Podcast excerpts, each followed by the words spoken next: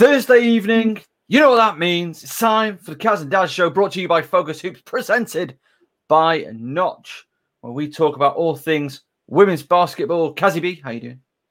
I'm good. I'm good. We're gearing up for the final weekend of the uh, WBBL season as well this weekend. Final week, I should say. Last game's on Wednesday. That's come around quick. It has. It has. How have you how have you found like the run into the end of the season, and just just the season in general for you? Obviously, with your new commentator role.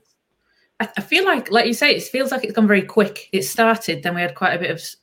It felt like a pause after Christmas, and then the last few months have just kind of flown by. But it's getting really. um It's obviously like heating up, isn't it? Sevenoaks, can they go unbeaten?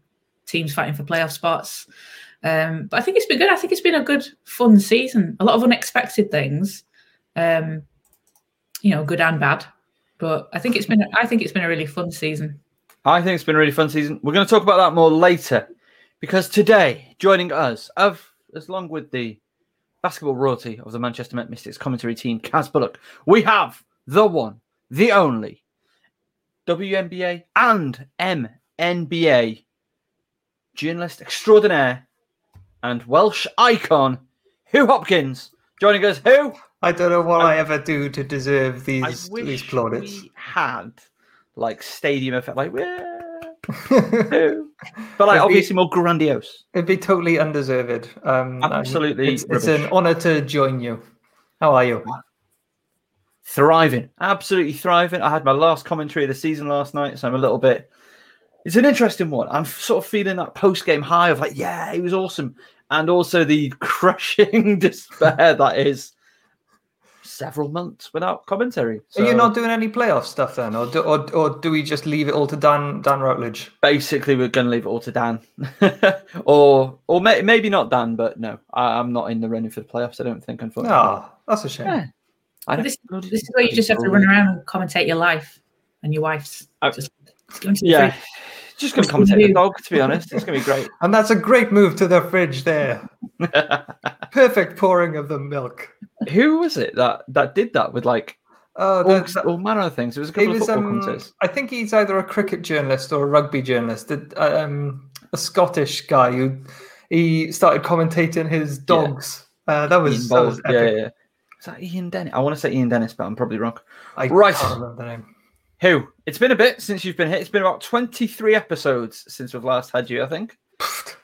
And uh well, Snubbed, snubbed. don't you dare.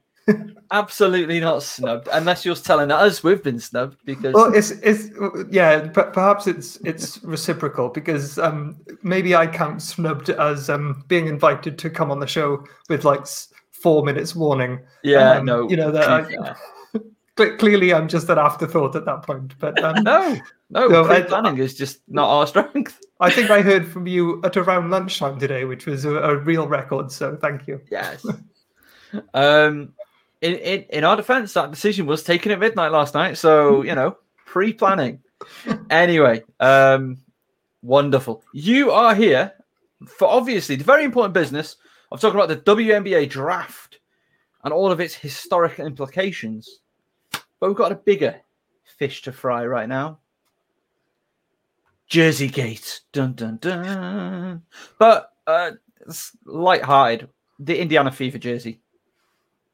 Who I need your, your hot take on this. Hugh's got some wild takes on these jerseys. I think we had a falling out over over some of the other ones. I mean, I I actually like the one on the right and the left here. Um, that middle one, I'm afraid, is is just corny. It's I'm I'm all for I'm all for them pushing the boat out and stuff. And and I guess if you want to go, you know, it's termed Rebel Edition, isn't it? If you're gonna if you're gonna really go for you know creativity and silliness, then you're gonna go for it with the Rebel Edition. Um, personally, I think what they've done, what the WNBA have done across the board, really, with the sort of more standard uniforms. Um, I, I think they're so clean, they're so beautiful. Um, so well done to the creatives at Nike who are behind it. Um, but I and, and to be honest, the majority of the Rebel ones are, are pretty damn awesome. But um, you know, we've there have been a few issues with the uh, Dallas one. Um, Oh yeah. you know, with it. I, yeah, uh, we don't need to necessarily go into that, but um, but you've also the Chicago one. I know, I know, I'm talking to a Sky fan here, Kaz, but I'm sorry. I just think it the glass smashed one, cool concept, creative concept. I like it. It just looks a little bit like a Pokemon. I'm. I, fe- I felt I felt like I had found you know a really rare Pokemon on Pokemon Go or something. It's just like, it was- who's that Pokemon? And it's Parker. I think it's awesome. I think when we see them on court, you're going Oh. to be like, oh, I love I Pokemon mean, and I love the no. Chicago Sky. It's No. it's usually the case where they do look better on the court in the full garb when you're actually out there, but just as a standalone, I did for me. I've seen I've seen it on some players with the shorts. It's not. It's not doing it for me. I've decided it's because uh, Stef Dolson was wearing the shorts too high, and I think that angle wasn't a great angle of them. That was my I- take. Stef Dolson is a high short wearer. Yeah. Yeah. I need some baggy shorts. Need some What baggy I've shorts. been what I've been meaning to do is do a really big deep dive into into the the shorts fashion Oh. within the the WNBA because um I spoke to uh, Lexie Brown about it uh, uh, last year I think it was and she's like a proper uh, she prefers her sh- shorts short whereas you know you get the Diana Taurasi's who prefer them long and baggy like Mm. sort of almost almost like 90s style uh, but then you get Stef Dolson with a, uh, uh, quite a bit higher Tia, Te'a Cooper as well. Hers are like super. They're like football shorts almost, like women's football shorts. Yeah, and um, and Courtney Williams often has quite baggy ones. There's a, there's a whole array, and I'd love to do like just you know, if if someone wants to commission me to to do a, a deep dive into uh, get getting interviews with lots of different players about about their shorts preference, I think I think that could be a real eye opening area for the, you know pro- proper analysis. I am.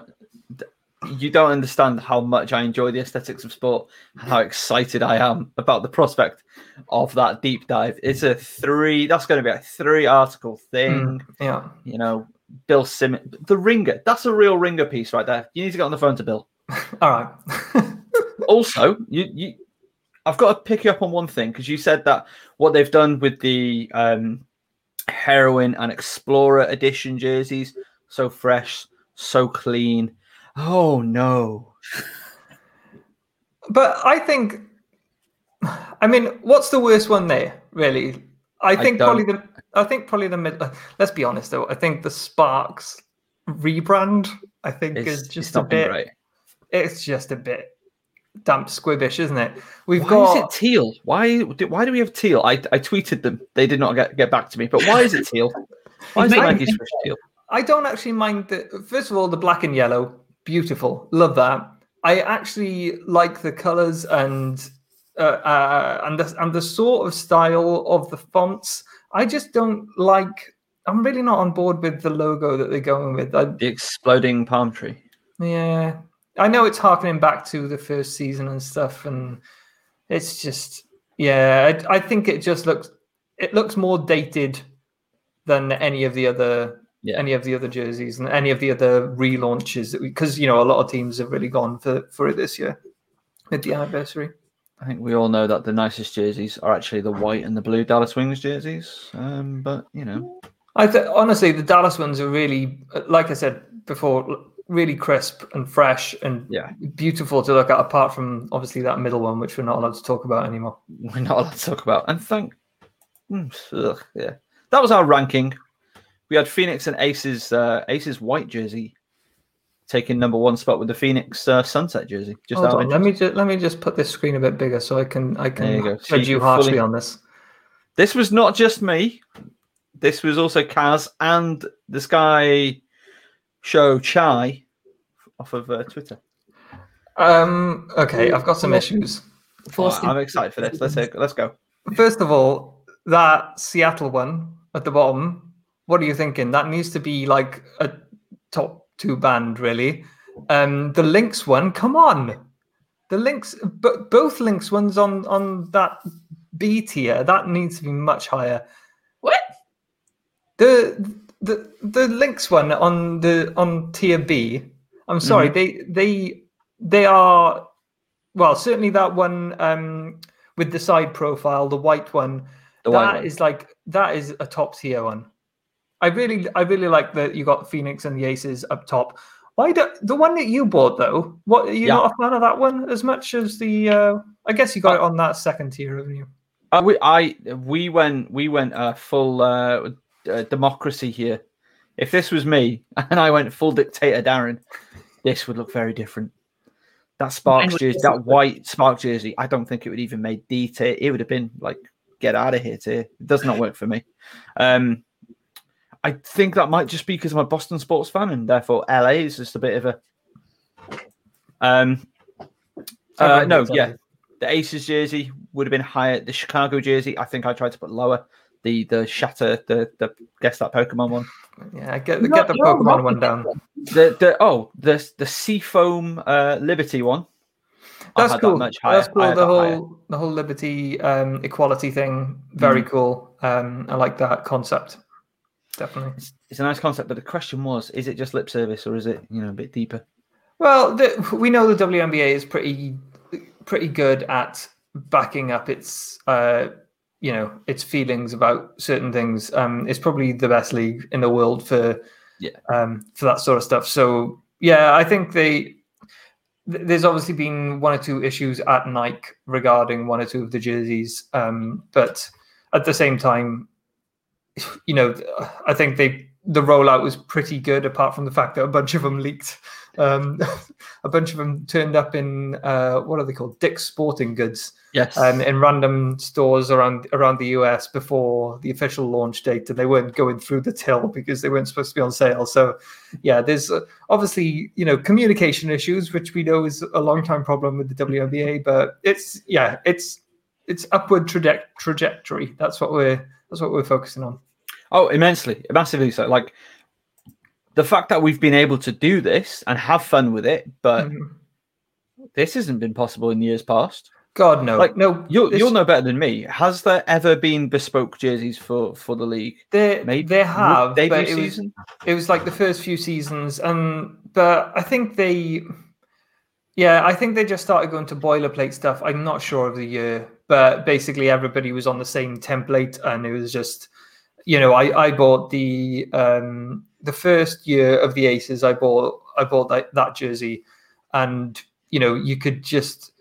You you could just change the color on the side, and it would be the Atlanta Dream jersey. You know, really, Yeah. it was um, there, there, was- there was very little difference. So it's nice to see them getting creative concepts. Um, well, n- not just colors and not just you know using their their alternate logos. You know, using actual concepts like the um, the Native American one with the uh, Connecticut the sun, sun. the, the, the Mohegan thing. That that's awesome. Such a cool story. Um, there was a couple of other really cool stories as well. Again, the the Chi-Town smashing glass story is cool. um, not so great concept. The the Washington Rise jersey. That's another one of those that has sort of come under a little bit of flack because of the um, because the law that it's referring to apparently didn't necessarily um, I don't know the full details behind it. You'll have to. Uh, I'll have to apologize for this, but apparently the law didn't necessarily include um, black women Yeah. at that time. So it was a, a voting right for women, but not for um, those of African descent at the time. So um, yeah, so th- there are some slight misfires, but in terms of having concepts, having ideas, getting creative, it's great to see. I completely agree. Um, are they still allowed to wear the Rise jersey, or did that get taken? No, I think I away. think the Rise jersey. The well, I haven't heard that it's coming down. Um. I think the Dallas one is the only one that's sort of Yeah. been completely brushed off to the side. Um, I reckon we're probably going to see an, a, a new one instead of that one. Fingers fingers crossed. Just give him the um the Dallas the green the the green like the dark green like Dallas Mavericks one. I was going to say it'd be nice really to nice one. not not that oh very bright there Oh. um I, i'm not trying to you know lump um WNBA with MNBA but at the same time it'd be cool to where where teams have got uh, where, where there are teams in the same city you know, I th- I think it would be cool to just have a little nod, and not just on the WNBA side, on the on the MNBA side as well. If it, if they Yeah. could sort of um, give a little nod next season, perhaps I think that would be really cool to see. Yeah, I completely agree. I think it would be, I think it would be really cool. Like even just, I mean, Los LA could take that the black and uh, sorry, yeah, the black and yellow jersey, for example. But yeah, I don't know. I think it would be cool and doable if there are links in the city. Um, I'm here for it. Right now, the important stuff's out of the way. Let's get to the silly business of the WNBA draft. He says, obviously in jest, last Thursday evening, and uh, or Thursday night, I suppose, our time, and um, that got out of hand fast, didn't it? I think it just goes to show, well, it shows several things. The average WNBA fan, women's basketball fan in the United States, doesn't necessarily pay attention to basketball around the rest of the world because the um, the scouts and the coaches and the people making these selections, they have been watching tape. They've been going to games. Some of them even coach abroad during the um, off season of the WNBA. So they get to see people like Awak Kuier, um, Shyla Heal, um, several of the other international players that were taken um, in the first round. I think it was three or four in the first round. Um, oh, I'm letting myself down now, but I think it was it was three. It was Iliana Rupert as well from France. So you've got I, I don't know if the if that's a record um, in terms of the number of internationals taken in the first round, but it goes to show that I I wrote this in a in a piece for Sky that I think the individuals internationally are catching up with Americans. Teams are not yet. You know, your Team USA is still going to dominate at this year's Olympics and probably for for the next Olympics as well. But individuals from around the world are catching up, just as they have done for the entirety of the, M- the WNBA. You know, we've got uh, Liz Cambage, of course. We've got Lauren Cox in the past. Um, no, Lauren Cox, Lauren Jackson. Apologies. Um, you know, we have seen these international players go over. We've got our own Temi Fagbenle go over, um, and Andrea Congreaves was there right at the start. It- so there's a lot of international talent that makes it to the WNBA. I don't know why.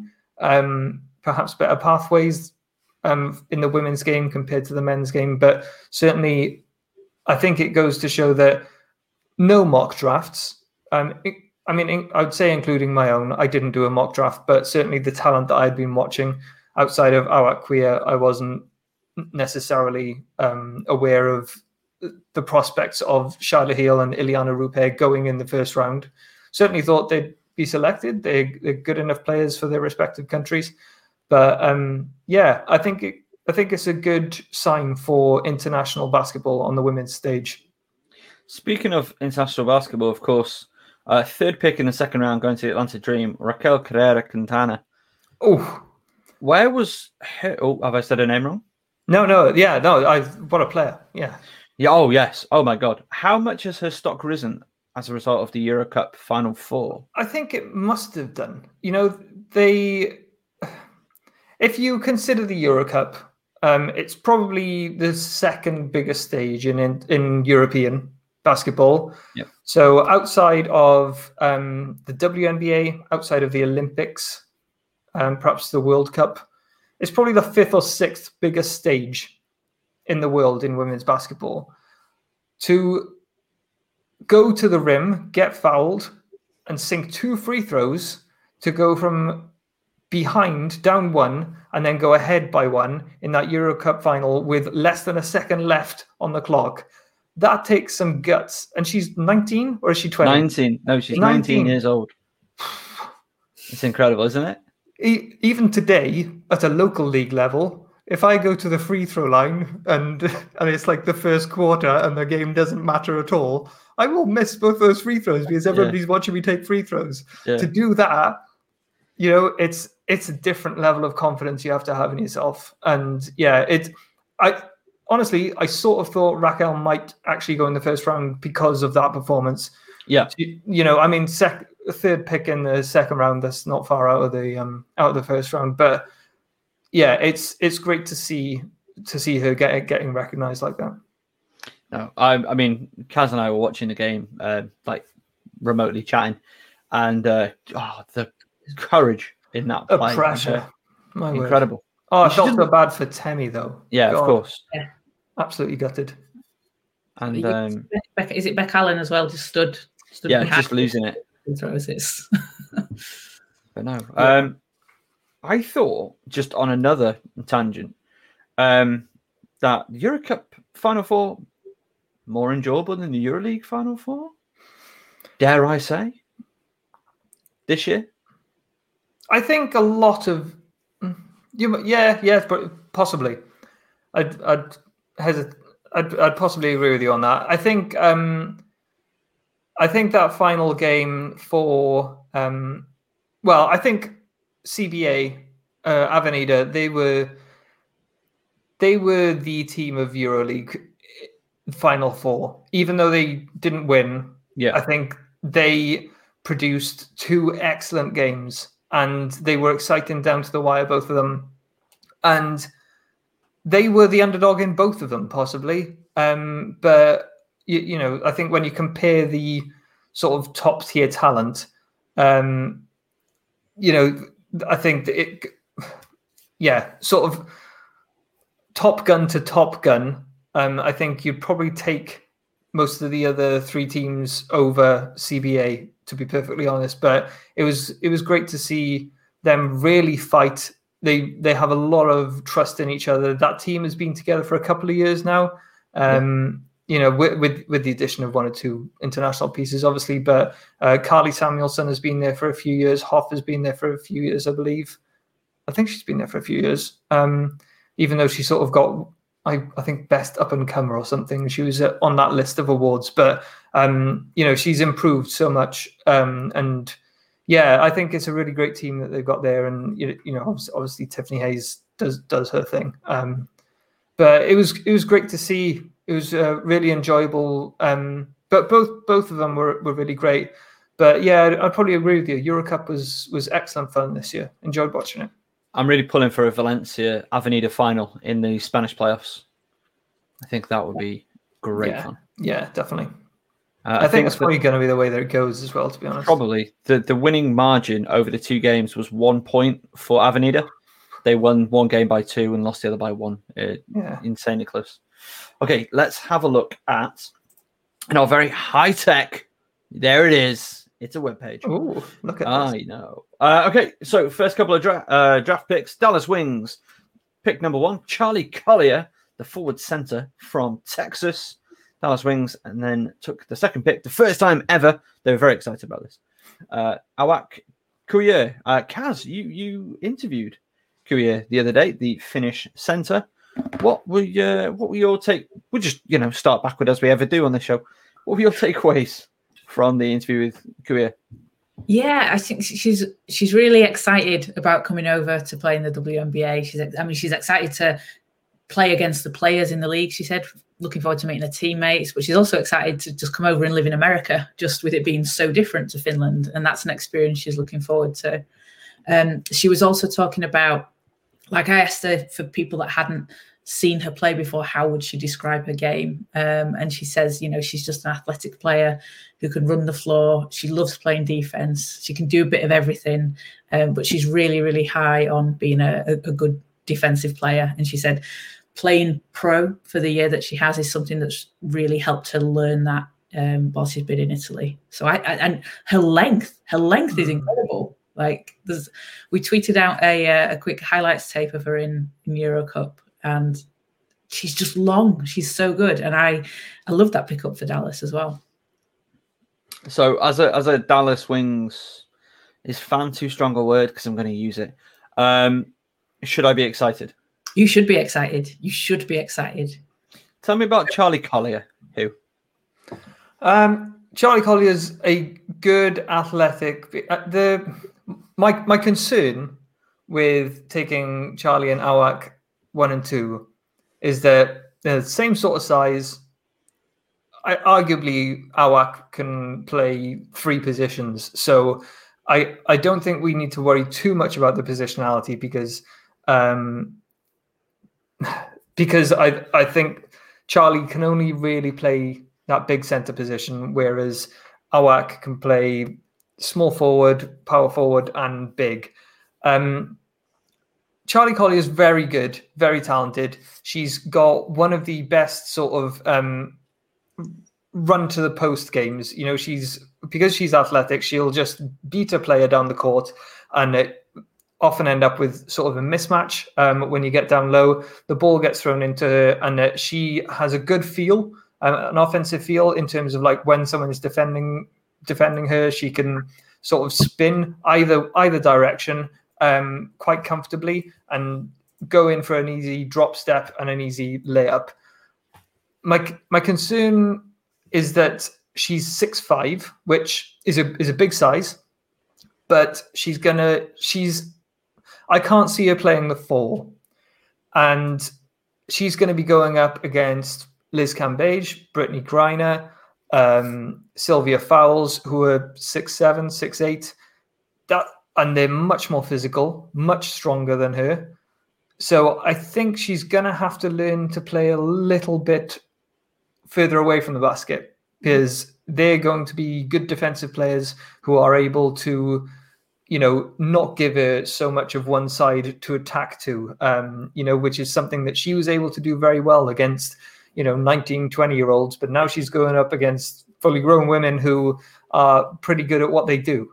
Um, that being said, you know, there's only really four, maybe five true bigs in the WNBA um, at, at the moment.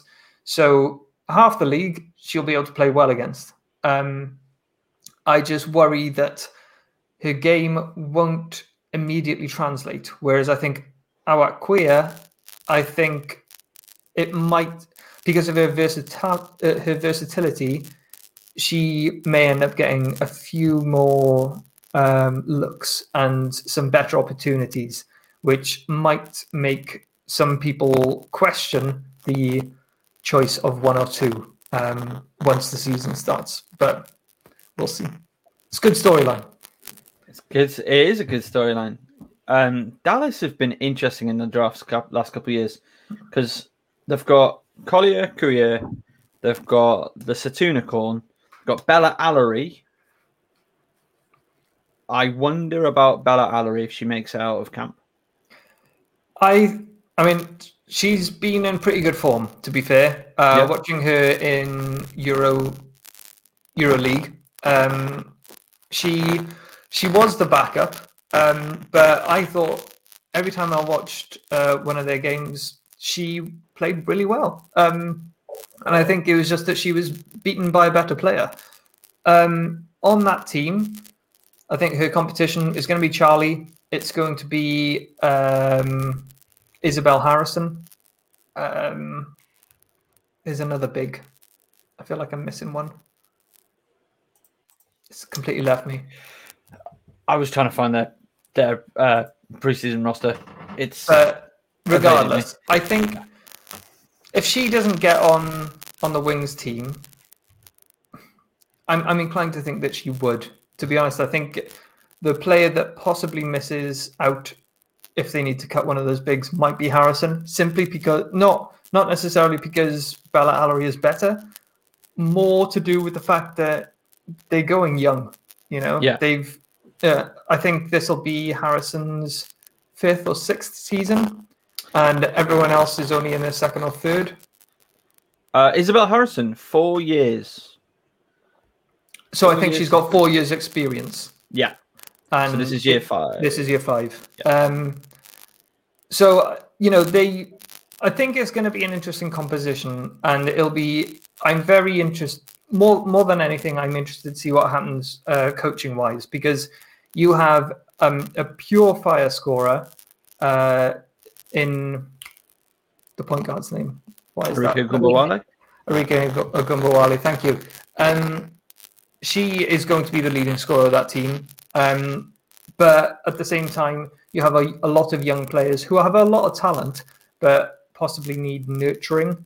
um, Yeah. whereas Arike is ready to just go. Um, so it's going to be interesting to find out how the coaching staff brings along that team because you know they were battling for a playoff spot last year. They might even you know get uh, slightly further in the playoffs than I think a few people might immediately think.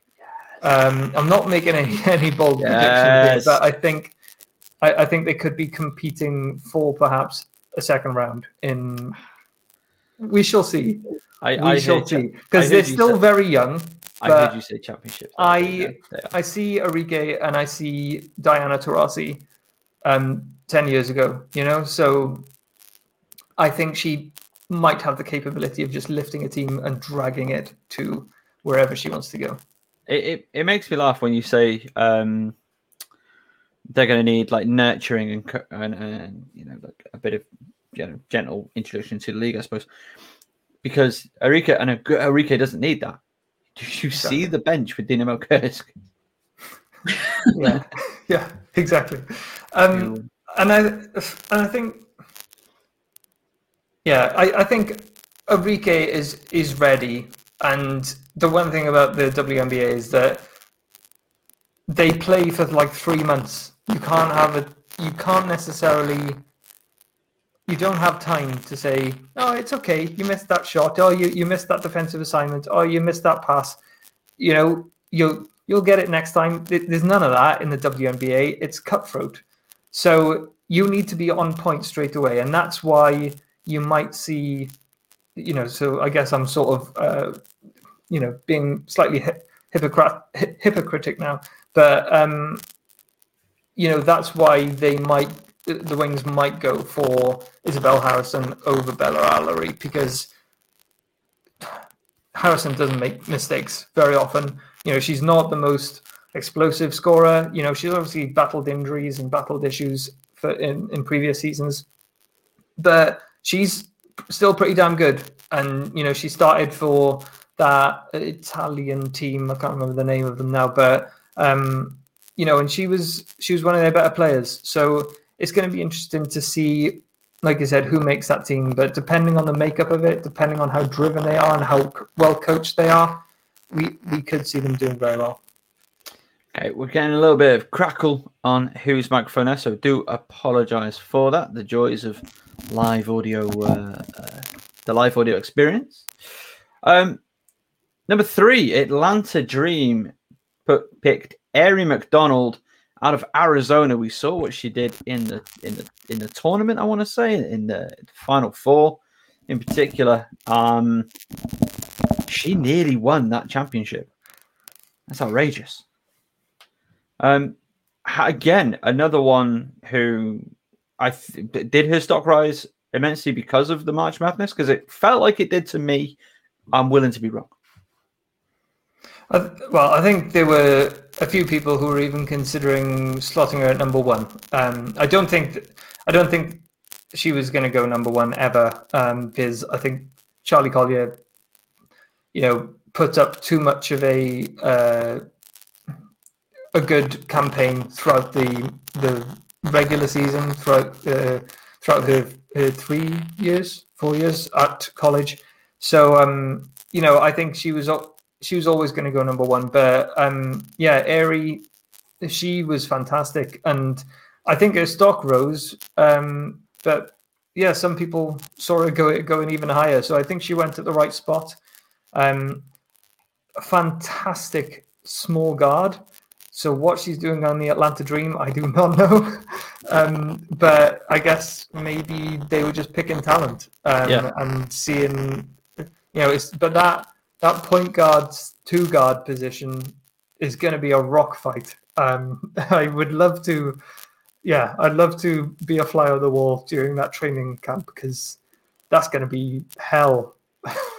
Is is Chennedy Carter's spot under under fire here? Like, don't upset Kaz or anything, but Uh, Quite, quite, quite possibly. I don't know what you think, Kaz. Ah, this is. I, th- I think. See, I said this, and I don't know if it. Went, I don't know if it went down too well with Darren and Mikey. I think they're going to be. the the best backcourt, the, not the best, like the most fun backcourt, aren't they? It's going to be so fast, so fun. They're going to score loads of points. They might not win, they might not win a lot, but they're going to be fun to watch. Like CJ and Dame on Portland, like it's going to be fun. Yeah, I do wonder how it works with two players that like the ball a lot. But when Carter was playing off ball last when she did wasn't playing the point last season, you know she she's got more space to do things. So I wonder if maybe they, they either have a backup or they just switch. I mean, they've, they've also got Courtney Williams, who mm-hmm. is you know another firecracker. Um, yeah. And you know, I think between Courtney Williams and Aari McDonald, you know, we're gonna no no point guard is gonna want to go up against them because they're gonna be guarding them 94 feet. Um, how they'll deal with then playing in the half court when the ball gets dumped to some of the bigger players and we get cross matches and that sort of thing, that's going to be difficult. Um, yeah, we've seen a lot of people, a lot of, you know, experts more intelligent than, than us three put together say there are the the WNBA draft is about fit. It's not about talent, um, and that's a situation where Aari could, you know, she could make the team and she could play a few minutes, but equally she could not, and she, you know, she could just. We could see her announcing her signing with Dynamo Kursk in a, in a you know, yeah. in two weeks' time because that won't happen. No, Arike Gumbo is Arike Ogunbowale going back? Okay. Is her and Ogunbowale going to work? Like, I don't know. I don't know. I think, I think, I think that they would play well. I think Ogunbowale could be. Actually, she. I think. I think she could be a two guard. Off, yeah, well, she is a two guard, but um, in her first season with Dallas, she just had to play the one because they had no yeah. other one guard. Yeah. And last year we saw her play the two guard a bit. I think it was Mabrey those two yeah, yeah, they together. were they were great together. Mabrey just came out of she didn't come out of nowhere, obviously, but it was like you look at her game log, DNP, DNP, DNP, three minutes, five minutes, and then that monster performance against Phoenix. Ah, but it is like we said, it's, it's like fit. You know, yeah. she they they just realized, oh, this this person works really well next to this person. Yeah. Let's just play a. So know, these guys played together in college for years. Like they, it went pretty good. Yeah. It, it surprised me Atlanta took a guard r- rather than a big. Yeah, especially because they. I don't know how well Kalani Brown has worked out in the WNBA. She's still in Atlanta, isn't, isn't she? Yeah. Yeah. yeah. Um, yeah, I'm not sure how well she's going to work out. You know, she's especially on that team. Um, I don't. I don't know if she's quick enough to to keep up with those three guards. Um, with all the respect in the world, she's a, you know she's a much taller player and is better suited to a slower half court offense, in in my opinion. Um, but yeah, we will see what happens with that team. But I agree with you. I think it, they pro- possibly should have taken a, a a tall, athletic wing who could sort of play up a little bit. But there's okay. a reason I'm not coaching in the WNBA. Now the what kind of like? do you need qualifications to do that? Do you need some sort sure, of coaching uh, license? Um, I'm sure there is a coaching pathway, but that being said, there's a lot of um, former players who just get slotted in. I don't know if hmm. they've got coaching qualifications. I wonder. Okay, right. This is where it all went a little bit spicy. Number four overall, going to Indiana Fever, Kaiser Gondrezick. I think I think you mispronounced it. I think it's Rookie of the Year, Kaiser. oh, sorry, sorry. I was about to say, like, I am. You take issue with the WNBA pronunciation guide on that one. Rookie of the Year. So who we're not having a, a, another. Who else is going to be playing in Indiana? He's got. That's a good point. That's a very good point. She's gonna. They. She was on like she was in the third round of most people's mock drafts, right? And including ESPN. Yeah. So Indiana Fever have obviously seen something in her, and they've said, "Guys, let's just give her the ball." You know, I honestly think that's what's going to happen, and we're going to see. It's going to be interesting. I wonder if Temi, because of course Indiana Fever owns the rights to Temi Fagbenle yeah. now. I wonder if she's going to get a chance to play with it because that'd be interesting. Mm. But Fun Guard, um, I, as much as I know about it, to be honest, like I, I, I don't study college basketball at all, really. Um, on the men's side or the women's side, it. But my understanding is that she's a knockdown shooter who is sort of plays with good strength for her size, um, and can sort of be a one or a two, is my understanding. So I think she's probably going to see more time at the point, or certainly more time um, receiving the ball to, to close out shot clocks, that sort of thing. Because really, like, who else is going to be doing it on the Indiana Fever this year? Have Then- have we oh, ever go on. seen? That, not that I can remember, and from everyone's reaction, have we ever seen someone jump that high that no one was expecting? Um, I mean, I, I, like I said, I'm not a college expert. I, I haven't followed college basketball with, with great depth ever. So I might not be the best person to ask about that. But certainly, that was that. I was I was listening into um, to the uh, women's basketball weekly clubhouse um, chat with uh, Christina Williams, and there were a, a, a lot. There was a lot of reaction on that. Um, now they, they have a lot of reactionary people on it as well. You know, it's, it's got a bunch of personalities tuning in, but everybody was shocked at Kaiser Gondrezick, and I think it showed how much of a shock it was because they had two clips of her. Um, the you know the ESPN broadcast. They they showed those two clips and then they went immediately to a commercial break because they didn't know what to say about it. They didn't have any analysis on her. So I think it was a big shock. Um, I think they sort of expected, oh, don't worry, we're not going to need to talk about her. She's going to be a second, late second or third round player when we're talking about other stuff and showing our feature packages. So yeah, it was it was a shock, and but you know it's going to be fun. It's going they're, they're either going to fail massively and it's going to be another Indiana Fever season, or she's going to be the rookie of the year. That that for me makes I want to watch her straight away just because Yeah. of the storyline. I, I Oh, yeah. want to see like what what Indiana has seen. Is Candice Dupree there, or did she get away? She's in Seattle. Mm. To get Oh. Thank God. She's in Seattle now. I like, but I, I, I mean that with respect to her, because Oh, she saw- needed a chance to win. Yeah, You saw the body language at the end of the season in games where she just looked cut such a frustrated figure. Like, I've given you guys my whole career to date. Let's do something. Oh, we're not doing anything. Okay. No. I respect the heck out of it. All right. Fifth pick. We're not going to go through all, you know, the, how many draft picks were there? 36. 36. picks. We're going to go through all 36. We're just going to do the first 24. No, that's a joke. Uh, anyway, number five to the Dallas Wings via Washington, Chelsea Dungee, Arkansas guard. What again? A guard going to Dallas? Will they make the team? Will I, I don't know. I've got no other questions really. Am I? Should I be excited? I, this one, I'm. I'll be honest. I'm not hugely up on. I, you know, same as Kaiser Gondrezick. You know, I think it was someone who was slightly taken a slightly above. I think people sort of expected a late first round if she was going to go anyway.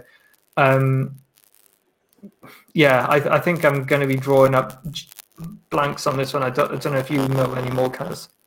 No, I'm not. Um, I, I know the name. I've seen a few clips, but I'm not super familiar with her at all. Was But yeah, is, a- is, another is it guard fair to, oh, sorry, go on. Was just- no, just another guard. Like Dallas have a lot of guards. Mm, yeah, and Dallas didn't they take one? players. Didn't they take one in the in the second round as well? I'm sure we'll come on to that. Uh, Dana Dana Evans, They're- Yes, yeah. Dana Evans. but who I think everybody expected sort of to be taken where Chelsea Dungee was taken. Um, Yeah. Yeah, it You know, like it was- she she dropped. It's sort of like have you ever seen um have you ever seen Draft Day, the sort of Mm. N- NFL um movie? It was a total film. cosh, but it was uh, it, no, it was in a good way. Like it was, you know, it was a great film, but also kind of rubbish. And it was almost like the Dallas Wings said, Dana Evans, no matter what. Um, Yeah. And you know they let her drop, and they let her drop, and they eventually got her because of this the seventeen hundred trades that they made in the past couple of years. Um, so, what I hear is very much like when the Seattle Kings took Nick Stauskas. Stauskas. The Stauskas. Seattle And- Kings. Do you mean Sacramento Kings? Did I say Seattle? I meant Sacramento. Se- Kings. Seattle Sorry. on the line. It's all good. So Um, when they when yeah. they took uh, yeah Stauskas and Vivek Ranadive, he's just going uh, Ra- Ranadive. Sorry, he's going around being like Stauskas, Stauskas, Stauskas. Yeah. Yeah, and I'm pretty sure. Oh, it, it might not have been the Nick Stauskas draft. It might have been a different draft, but he kept on comparing a player to uh, to to Stephen Curry, um, and was saying, "Oh, this this, this guy's basically Stephen Curry," and it's just no. I think not. that I think that might have been. it might have been Stauskas. Or was I it Buddy? remember. Or was it Buddy Hield when they traded for him? Hmm, can't remember. I think it was Stauskas. Um, is there anybody else in the first round that really jumps out at you as let's talk about this individual? Um, I think I think Rennia Davis um, dropped quite far. Where um, I, I mean, I don't know how uh, I, I, I don't know how Cheryl Reeve keeps doing it, but she keeps coming away with Oh yeah, what one of the best players in the draft every single year, even though she keeps drafting between nine and twelve every single year.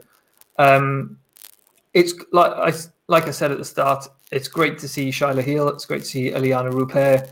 Um, it's great to see Raquel Carrera, and uh, there was another French woman. Oh, um, yeah, um, late in the uh, in the draft, in the third round, I think it was. Um, uh, the New York Liberty drafted another French Marine um, in uh, Marine Fauthoux.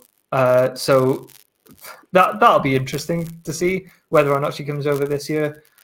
Um, I think one of the players that I really enjoyed, um, and mainly because of because of March Madness, was Kiana Williams. Um, and also, I'm a San Antonio Spurs fan, um, and she's from San Antonio uh, and they sort of honoured her at, at the San Antonio Spurs game. But one of the first things that she said during her draft interview was, "I'm really looking forward to seeing Dan Hughes um, because he was a coach of the San Antonio Silver Stars," and I just felt like she was this. She wasn't the best player on the court at any point in any game um, during her college career, probably, but she was the heart and soul of of the team. Um, and you know she could score i think it was like 12 13 points. But she would always be able to hit the biggest shot um, on that team you know it on, on a on a very talented uh, team as well. So it'll be interesting to see how she does because she'll be playing behind Sue Bird. She'll also be playing behind Jordan Canada in Seattle. Um, but I think she could be sort of playing alongside Jordan Canada um, in a couple of years' time. Um, she won't see many minutes this year, but I think it's in terms of her skill set, in terms of what that team needs going forward after Sue Bird retires. Um, I think I think she's got the perfect spot. Player that I want to draw attention to in the third round with the seventh pick, the Indiana Fever via Chicago, take Argentine guard Florencia Chagas to much excitement all across Argentina. I got in touch with my man, my main man, Facu Olgoin, uh, big Racing fan. And uh, if you need Racing basketball or any basketball, Facu is your main man. Anyway, this is the message he sent me on uh, Florencia. A tremendous joy about Florence. I remember when the tournaments between the provinces were played in the training sessions, everyone whined when they saw her on the court because they knew that she broke it, that they were going to be champions thanks to her. Ha ha ha! Today, everybody applauds her standing. So thank you, Facu, who writes so beautifully in a second language, more beautifully than I can write in my first language. And uh, yeah, so big shout out to that. Uh, Facu, I'm excited. I am a big fan of Argentines in all sports. Meli Gretter is my favorite basketball player. I want to see her in the league, firstly, sort it out WNBA teams. She's a great guard. You're doing yourselves misjustice. Anyway, could she make the Fever roster? I mean, third round, but you know. I mean, it, if if we're truly honest with ourselves, half of the first round won't make it onto a roster. that is that is fair. the league is long due an expansion, um, and you know we're not gonna. Sadly, we're not going to see many of these rookies earn, earn a spot, which is a real shame because I, I'd say, uh, you know, maybe not the top um, grouping. I think there's there's been years in the past few years where the top the top five picks have been better, but from top to bottom, I think it's a pretty.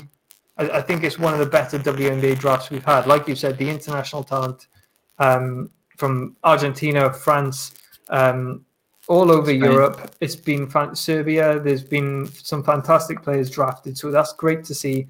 Um, but also, let you know, the, a lot of people said that the third round looked like the second round should have looked because so many players were drafted ahead of where they should have been. So many shock drafts. You know, Kaiser Gondrezick taken up, up early. Um, Shyla Heal moved up much further in the draft than a lot of people expected. So I think, um, yeah, I think the talent is is far outweighs what the league can offer at the moment. Uh, so yeah, we'll see what happens go, going forward. Um, the, C- commissioner Cathy Engelbert said um, in her pre pre draft uh, press conference that should everything go well with the league this year, it might be that we start to see consideration of teams next season. I doubt they'll have everything in place to expand it to 14 teams next year, but perhaps we will get some news that there is a team in the works and perhaps we could see something in 2023. Yeah. Yeah. Um the league needs to expand. We keep saying this. There's so much talent that you could I know it goes beyond that. We're not simplistic children here. We do understand the realities of it, but the realities of it are you could make the WNBA the best league in the world. And it arguably I don't know how to frame that because it's a three it's a summer league. My yeah, that's that's my position. Is that everybody calls it the best league in the world, and possibly it has. Well, it's, it certainly has the best American talent. Yeah. Uh, I'd say that the the the the world's talent pool on the women's side of basketball is more even, and I think there's a just as there's a lot of American players who I'm sure we've we've spoken to. You know, a- lot of players say they go over to Europe because they have to to supplement their income. You know, they don't want to go there. They prefer to earn all of their income in their home country because it's their home country Yeah, just as you or I, if we could if we could play NBA or WNBA basketball ourselves, we'd probably prefer to have a franchise in our hometown, so Yeah. we can just you know tr- work out there and train there. Um, Bay needs it. and and unfortunately, there, there's not one in the Rhondda Valleys that's that's good enough. You know, rest in peace, the Rhondda Rebels. But there's been a lot of uh, there- there's been a lot of talent that's migrated over to Europe, and that, I think that's risen the game in the women's basket in women's basketball. As a result, we've got fantastic teams and players in EuroLeague and even in Euro Cup who play in the WNBA and more in Euro Cup and EuroLeague who could play. In the WNBA. Natasha Howard playing Euro Cup final. Exactly. Just- exactly. and Temi and a heap of other ridiculous talent. Yeah, it's it's incredible, um, and it's it's great to see. It's it really is. Um, but until the WNBA moves to a six month league, six month sport, um, I, want to see it double the amount of games. I want it to start in late October, finish in March, April, and you know if you got double the amount of games, I don't see why you couldn't nearly double the salaries. In in my view, and I think that's what they need to do, rather than just try and work around, you know, international leagues, and then also the Olympics every four years and the World Cup every four years, and then you know other international tournaments like like uh, Eurobasket and Yeah, I mean, You know, not playing this year, for example. So three out of four years, you you're competing with some uh, an an international tournament, and it's just not. Uh, to, to, to me, I, I just think it it's it will always stop the WNBA from being the best league in the world Yeah. until they they switch that up. And it's time. It's time. They've got the talent pool. They've got um, they've got rising interest, and I yeah e- even if they add two teams, I don't. I still don't think it's going to be enough. I think we need to move the calendar.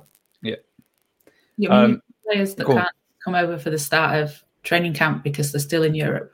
Yeah, So, yeah. I mean, you know, we've well just just look at um, the EuroLeague and the Euro Cup finals. You know, we had Katie Lou Samuelson, Tiffany Hayes, like you said, Natasha Howard, um, Isabelle Harrison, Awak Kuier. Um, I mean, Karlie Samuelson. I reckon she's probably played well enough to to get back on the WNBA roster.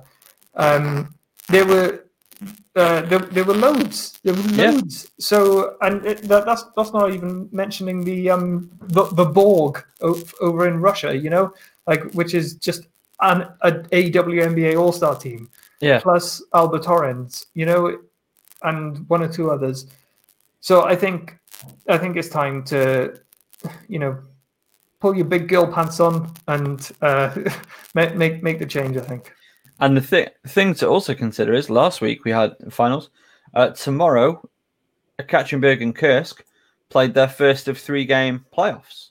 The Spanish playoffs go for another two weeks, I think, Yeah, because they've still got semi finals and stuff to play. yeah. So it's It's, it's a short it's a short window. It's a real short window to get players over there. And also, you're asking these these these players to play 12 months in a year. And then you're wondering why people go down hurt with knees and on. Mm. I don't know. Well, I think we do know. We do know the solution. Selfishly, I kind of like it as a summer thing because that means the best players come over and play in Europe. And, But and you know, it's basketball all year round. I'm not going to complain about that. oh, I'm not going um, to complain about that. Would never complain about that. Um, but no, it it does need to go to a six month minimum six month uh, calendar. Like a, if you want to be a top tier league, you have to be a top tier league. You cannot be Mm. a glorified, not glorified. That's that's harsh, but uh, you know, a summer a summer format league. So yeah, there we go. We're, we're right in women's basketball in the WNBA again. Where where would you like to see a team? If you could put teams anywhere, where would you plonk them? Mm. I'll give you a maximum of four. being just I have this weird affinity with San Antonio. Um, it's, it's because I'm a Spurs fan, but I, I would like to see them return. Um, but I think it would be great to see one in Toronto. Mhm. It would be great to see one in Golden, uh, well, the Golden State area, sort of that Bay area. Um, and you know, I mean, we're never going to see one in the NBA is looking very hard. The MNBA is working very hard at Mexico City. Mm. Um, I, you know, South America uh, is, you know, is fantastic for women's basketball. Um, you know, a lot of WNBA players go there um, to play their winter basketball. So it'd be interesting to see them get a team. Um, and equally, you know, there's, there's always the dream of them uh, having a London London franchise or a Yeah. or a German franchise or something or a French franchise. But um, that's never going to happen. Um, but yeah, I think Toronto for me would be fantastic to see. They need to put a women's team in the Boston Garden. That needs to happen. Yeah, I think I mean, they like got Connecticut down the road. that, that's but that's the thing. Like they got Connecticut just down the road. So I, but that being said, I um, I my partner's uh, parents went to Boston uh, a year or two, three years ago now, a little while ago, um, and I asked them to go into all the sports shops see if they could see any Connecticut Sun jerseys, and of course there were there were none. None. Um, none. you know, uh, and they said you probably need to go to, uh, you, you know, closer to Connecticut rather than Boston, which is in Massachusetts. Yeah. yeah, that's right. um, or you need to just order them online. They were pretty honest about it. We're not, not many shops are going to have them. So yeah, it's um, it would be great to see one in Boston, but you know, then you got Boston, you got New York, and you got a couple of others in that sort of uh, northeast area, Washington. Um, so I think it'd be uh, might be overcrowding that area a little bit. Cuts down on travel. We need one in But Philly. then, but then again, to, yeah, we need one in Philly. But then, Yeah. uh, and then Toronto is right, right over the border. over it's- the border. It's, it's the same place. So. Yeah, Montreal, is that where you want one as well? yeah. No. I like it. I like it. We need to fix uh, these things. Who? I'm not too sure how much longer we've got you for. We've already taken an hour of your time. I was hoping you would notice. I'm here now. Uh, so I brought it to your attention. Um, I don't remember if we asked this last time. What's your condiment of the year? my what? My.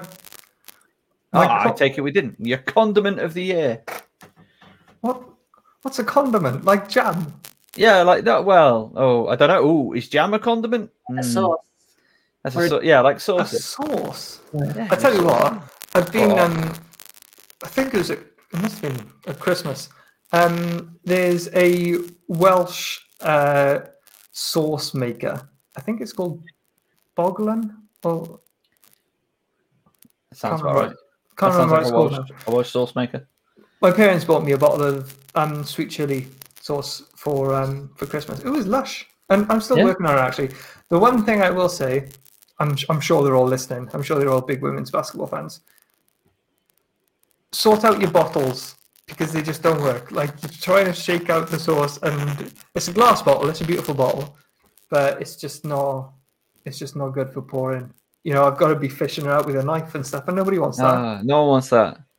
Plus, you're lo- you're losing out on a lot of quality bogland uh, sweet chili sauce there because you're not getting that knife. I'm not getting all of it. What's I'm gonna have to water it down. And, Oh, no one needs that.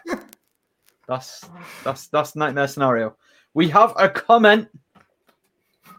Chester Donnelly, getting involved. Cranberry sauce is a condiment, which is also a jam. it's a fair point. It is a fair point. It is a I'm fair- not much of a cranberry guy though. I, I, I wasn't accusing you of being.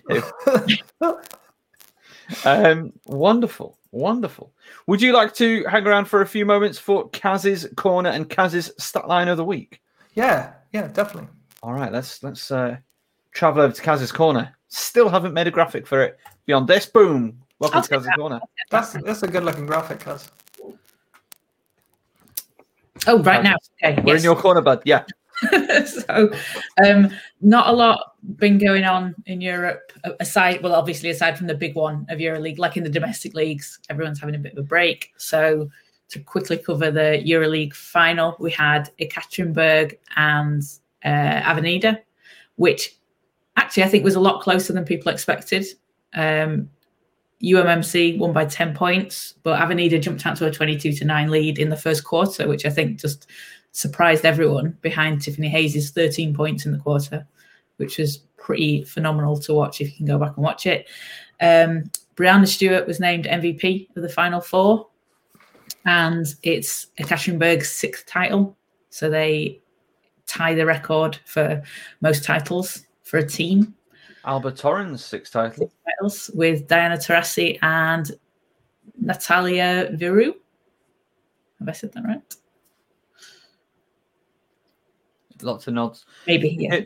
Who? Yeah, you had a bit of a face when. Sorry, sorry, Kaz. I'm cutting over you. no, go ahead. Who? You had a bit of a face when when uh, Breanna Stewart was named MVP. What? What's the story? It's um no, It should- no, it should have been it shouldn't have been her. Um in my in my opinion. I thought uh I, I thought Emma Meesseman or Courtney Vandersloot. It, it's mainly from the performance in the finals, um, Yeah. rather than the final four. Um but I thought I yeah, I thought Breanna Stewart didn't play as well as she'd been playing in that final game. Um she had a couple of costly turnovers in important moments, whereas um, Vandersloot was, oh god, she was dominant um, from the point position. Knew exactly w- when to pass and when to shoot, and uh, when to you know shoot from mid range, when to go in for a layup.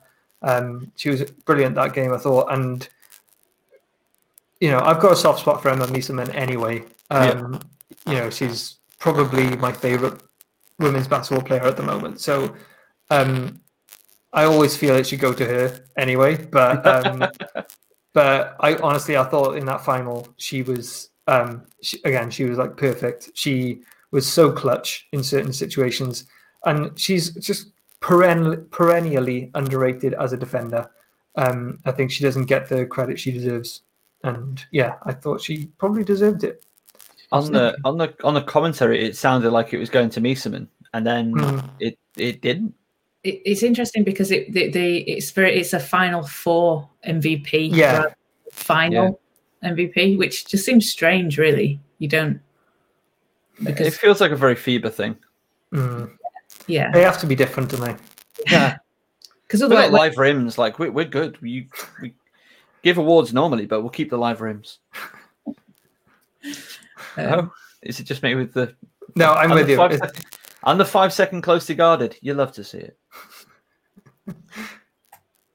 Um, if if we're if we're allowed to go final four, then obviously it should have been Satou Sabally. Like, don't, don't what are you saying?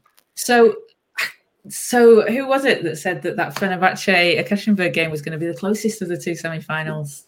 Me. That's who. it was. but but was it the closest though? Because it was Yeah. only really in like the fu- the last. It was the closest score. My claim was it was going to be the closest score. Fair enough, but that I think that the last three minutes, you know, until the last three minutes, it was it was only two points in it. You know, they had a chance to. It was just an awful possession uh, by CBA to. Um, I think it was Tiffany Hayes had the ball, and it was just such a crap possession where they were down two. They had a chance to tie it, and uh, yeah, they. I think it was Vandersloot again who got the steal and um, and got out on the break. Mhm. But yeah, like Chester was saying, I think um, I think Griner was was solid as well. Um, it's just a shame that she can't perform on the WNBA level, isn't it? Well, I was going to say, is is this a return to form for Brittney Griner, and are we going to see her doing her business in the W? Is she still in Phoenix? They've The- not- the- Oh, she didn't end up in. She didn't. She didn't end up in Minnesota in our fantasy, like our fantasy suggested. There were there were a few rumors about going to Dallas, I think, at one point. Yeah, Um, there were. There were for like all of the picks. I mean, when you say return to form, how do you define that? Take her European form and put it in the WNBA. That's the thing. I don't. I don't think personally for me, I don't think she's ever lived up to the hype in the WNBA. Um, I think she's got the she's got the height, but she never goes inside in the WNBA. Um, she's a terrible rebounder in the WNBA for for her size. Um, she's a good defender. You know, she she can block shots, but I just I I think the European game suits her to you know so much more. And also, could it could it also be you're asking you're asking her to play twelve months, and maybe she's not built for twelve months Maybe. because that's ridiculous. Still ridiculous. What did you make of? um Again, this sounds like I'm dunking on FIBA. I love you, FIBA. You're great. If you ever want me to commentate women's basketball for you, I will.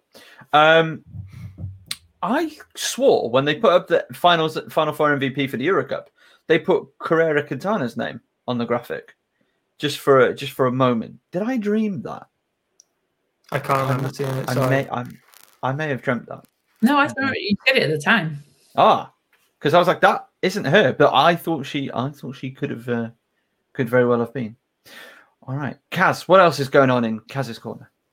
Um, we are gearing up for the Spanish finals and the Turkish finals this late this week. Um, and that is about it, apart from my stat line this week. And of course, the Russian finals, like we've mentioned, they tip off tomorrow. I mean, that's that's kind of decided already, isn't it? So Yeah, Kursk, Enrique Gumbawale, they're taking it. so Enrique in two, don't worry about it. do you want my uh my stat line? Oh, there there has been some Swedish and Kosovan basketball. That's where we're we're gonna head to. Oh, right. Let's see this. Let's see the stat line of the week. B.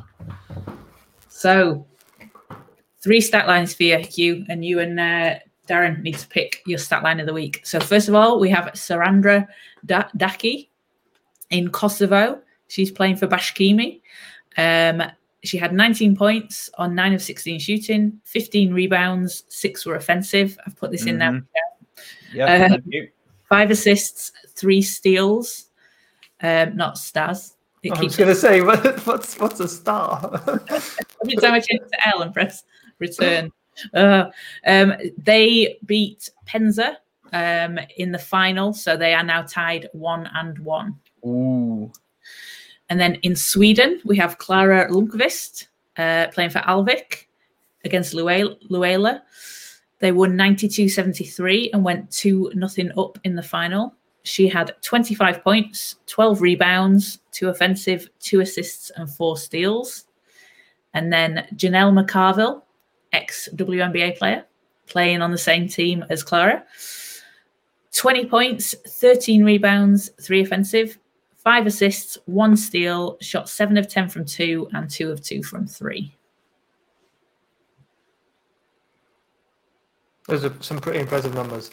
I'm, as a defensively minded person, I'm inclined to go with Clara there. But equally, I think she's. um.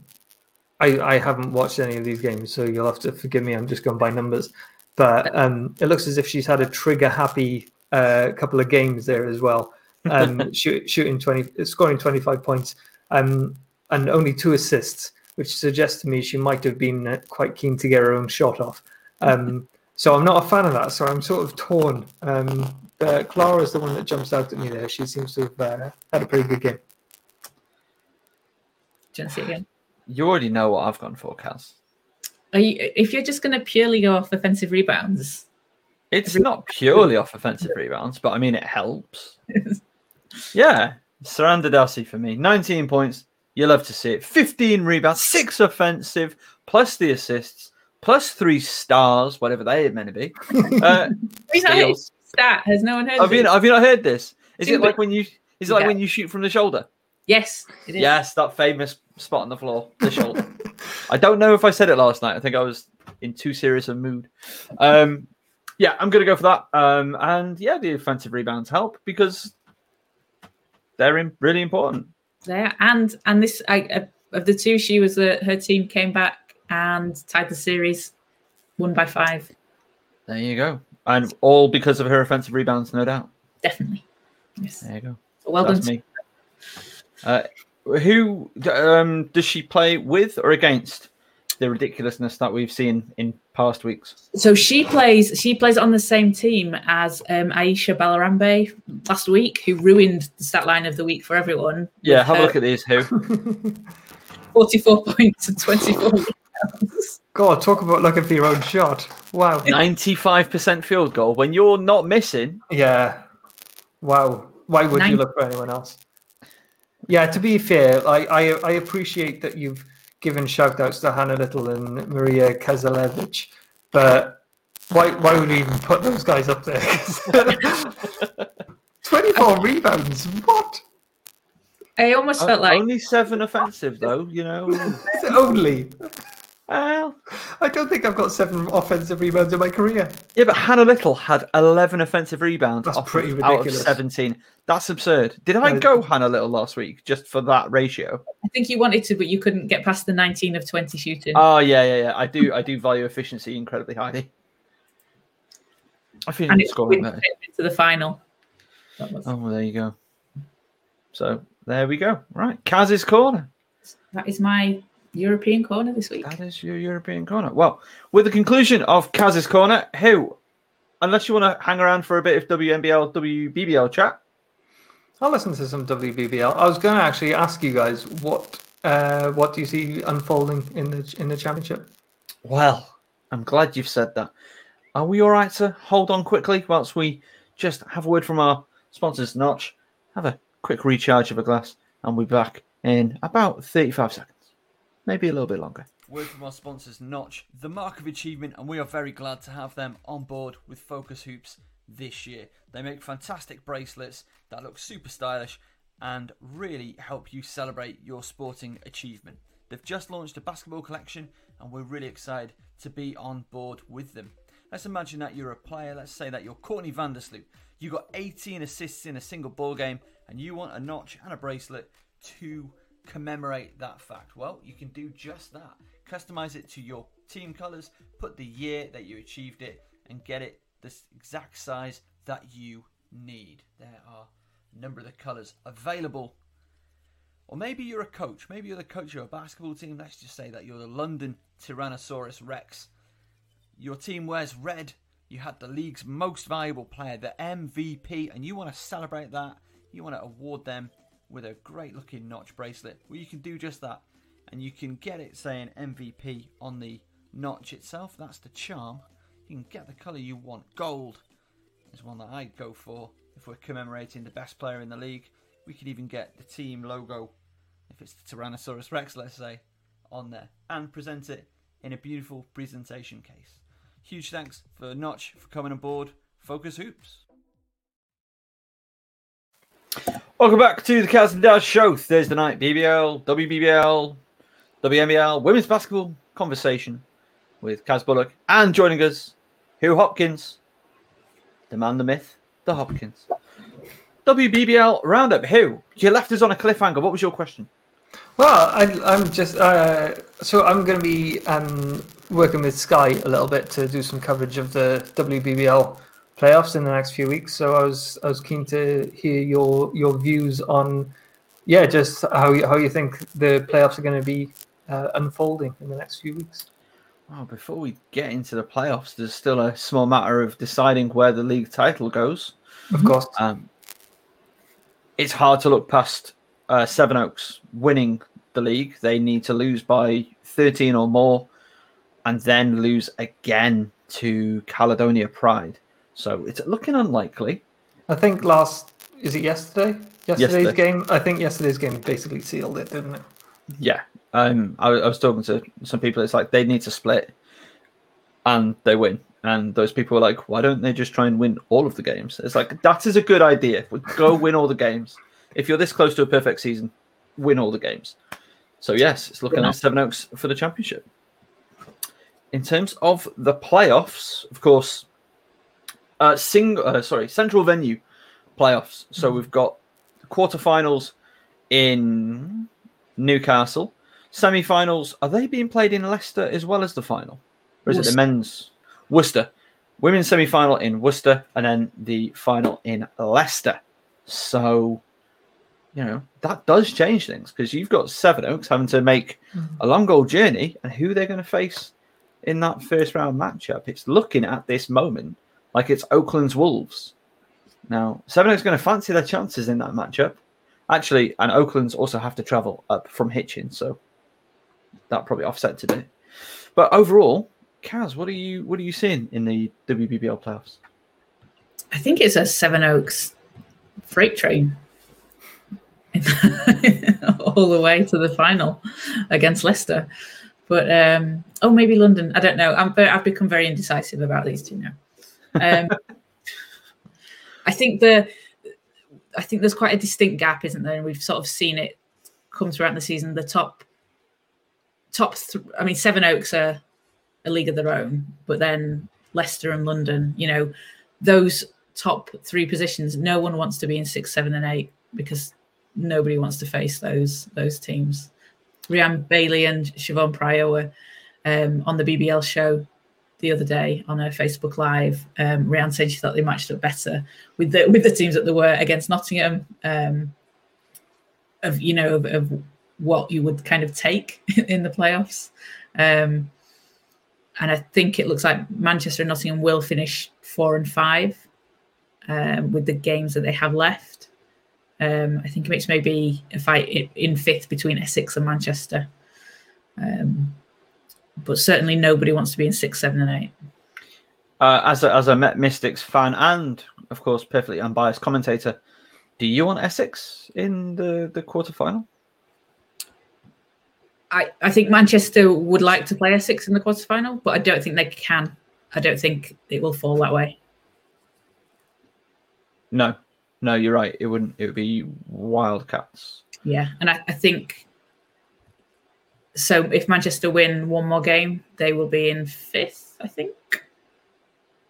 Oh, Uh, yeah, yeah, they would. They'd leapfrog Essex because they've got the head-to-head. So, Yeah. is how do you feel about Wildcats in the quarterfinal? Well, every time they've played them, it's been quite a disaster on the Manchester side. you know how I love watching Chelsea Shumpert, but I, Yeah. I, don't, I don't love what she does to my team, but I love watching her. Um, I, wonder if so. The last last game they played in Nottingham, there was a second quarter that didn't go quite to plan for Manchester. As- Was it that quarter, three, aside- was it three points? Yeah. yeah. yeah. Sophia Song's three points. Well, you Uh. That quarter aside, which is hard to to discount. Um, they they unfortunately they, they match up better without Joyner. Obviously, we, we want to see Joyner there, um, but just the the nature of the teams that- as it is at the moment, Manchester probably do match up best with them. Um, but it would be really tough because they've been really. I think they played them four times this season. Um, At least it feels like more. I think I've seen them three times. So, um, so it, it will. I think it'll be really tough. Um, but you know, it's a central venue. It's a one-off game, isn't it? Things can happen. Um, but that to me looks like that that will be the matchup, and that's the, that's the one I think I'd prefer to see. i um, for, as a Manchester fan.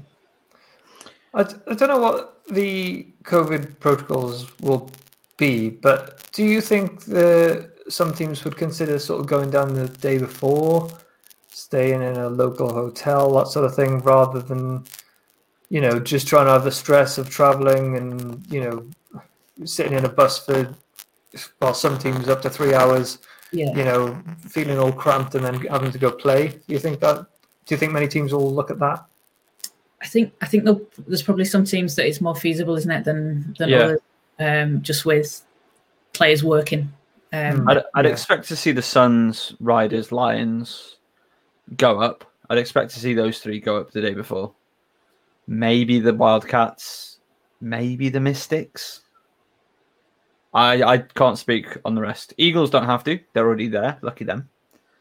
Um, but yeah, it, it's it's an import. It's a big question, and we also need to be look at it and be like, why aren't we seeing at least a two game, three game series? I don't want a two game series. Nobody wants a two game series. Nobody wants a two game series, but Yeah, Yeah. nobody like nobody nobody likes an aggregate score, do they? no, no.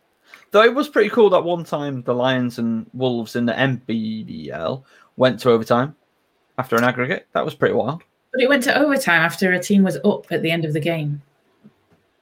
Yeah, Yeah, yeah. yeah, yeah.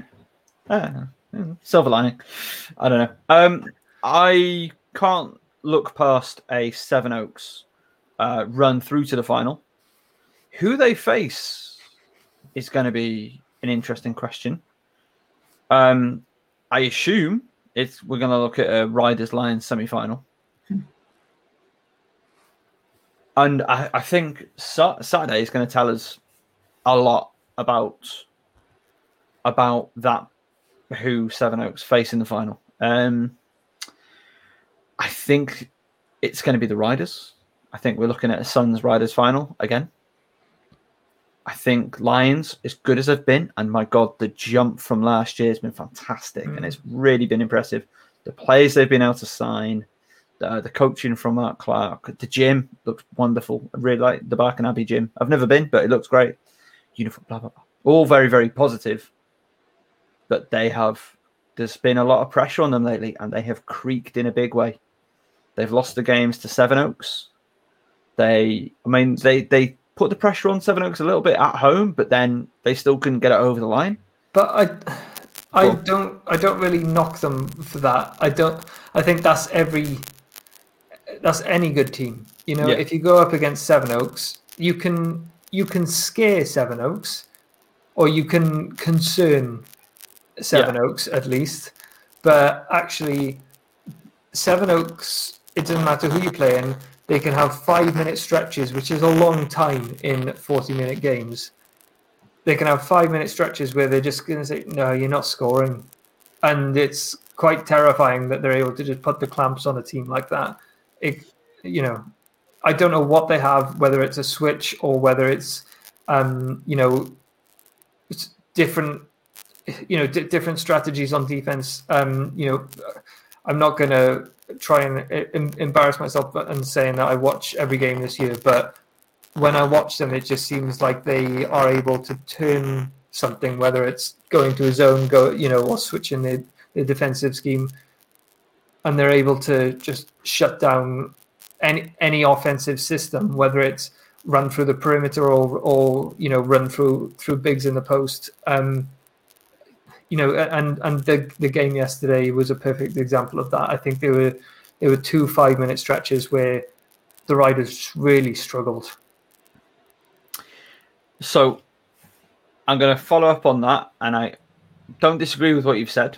So they lost to Sevenoaks, then they sort of squeaked one against Caledonia. Ended up being six points. It should have been closer. And you know, okay, you're on the road, and it's a couple days after a big, a big, you know, it's going to be an emotional come down after a loss like that. They But- had like half their roster missing that game though. Mm, okay, fair, fair. They dispatched Essex. Essex have been a bit interesting of late. And then they lost away to Leicester. And again, Loughborough is a very, very tough place to go, tough team to face. Um, so I'll be interested to see what happens this weekend. But for me, we're looking at a Riders Suns final. And I'm not going to make any predictions on that because I If don't want they- to say Janice Monacana again. if if if we are seeing a riders uh, a riders lions semi final, which is what you predicted earlier, does it really matter at this stage that they've you know had a few players resting, they've uh, lost one or two games because they've taken their foot off the gas. Perhaps they are, but perhaps I'm not saying it's purposeful, but perhaps they are relaxing a little bit, knowing that they've either got the second or third seed. It's not going to make too much of a difference having home court advantage, that sort of thing. Well, yeah, I mean that that favourable bench up in Newcastle is, is what they always say. No, I, I I do hear your point, but for me, and I, I was having this argument with somebody yesterday. Oh, this not argument, but this conversation with somebody yesterday that winning is winning breeds winning Mm. uh, when you are a top team, and also if you take your foot off the gas a little bit, you you relax a little bit. Can do you have that switch to go back to? If you release the pressure a little bit and go like, do you know what? If we don't win this game or we don't push blah blah blah, does that breed more of the same? And- that's my that's my concern. My question. I'm not an elite, And, and I think that's an important question to ask with the Lions. Like you said, last year, not so hot. This year, they've taken this huge leap. But do they have? Can they take that extra final step at the key moments of the Yeah. season? You know, um, I think those are the questions that are going to be asked of a team, of a rising team. Whereas, you know, you've got Sevenoaks and and even Riders. Yeah, they've got Riders have got some new faces and some returning faces, but you know they've organizational pedigree. Maybe you want to Yeah, notch yeah. it down to, but um, you know certainly Sevenoaks have been around for a long time. That team has been together. They they know what they're doing. Um, and Len isn't letting them off yeah, for a for a millimeter for a second. Yeah. So, so yeah, that's that's where I come at it from. Um, again, could my my opinion may may swing rapidly if London go out and run riders off the floor on Saturday. That could that could change things because. But then, what are the riders holding? Taking your point again, do the riders look at the league as an insurmountable position, and they're just like, do you know what? Let's You take our foot off the gas. Let's hide a few things from the Lions the second go around. You probably want the second to finish second though, so you avoid seven outs until the final. I mean, to be the best, you've got to be the best. Get them out of the way. but they they no, wouldn't they wouldn't, they wouldn't be face able to play. Could, because they- they're not going to drop down to third, are they? Uh, fourth, are they? They would- no, Third, they could London and Leicester can swap places. but the highest seed that Sevenoaks would play would be the fourth seed. Yeah, that's my understanding, unless I'm completely not getting. Have they have they fi- have they got a fixed bracket or have they, do they reseed it? Because I know that typically they reseed. Oh, are they? Okay. Oh, I was going off a one to eight format. That was my feeling. Is uh, maybe maybe I'm talking at cross purposes. Uh, David Smith says played Sevenoaks tougher than anyone. Did not have their post against Riders. Paige Yes. Robinson's not not been in the lineup for a little bit. Mm. Again, she's a huge huge part of that team, and it's it's that same it's that that same question of how are they coping at the moment and moving forward. It's an interesting one. Uh, yeah, I, I would like to see proper um, explanation of the playoff format because again, as it's been in in the past with the MBBL and the WBBL, is they've reseeded. So for exact again, sorry talk about men's basketball right now, but very quickly, when Plymouth knocked out the number one seed Lions a couple of seasons ago, what was their reward? Oh, they got to play the number two seed Leicester Riders. Well, that's fun, isn't it? they played them fairly close, but they were, you know.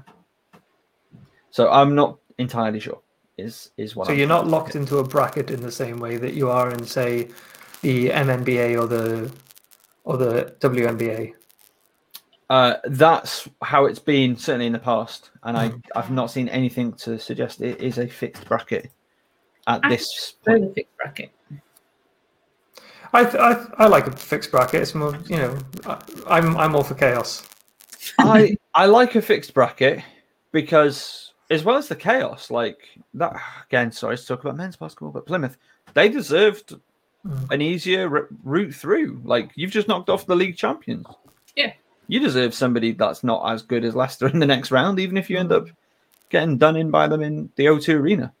Because whoever was going up against them, bar London, was getting run up and done up. Like, that's just facts. What's more important, championship or playoff?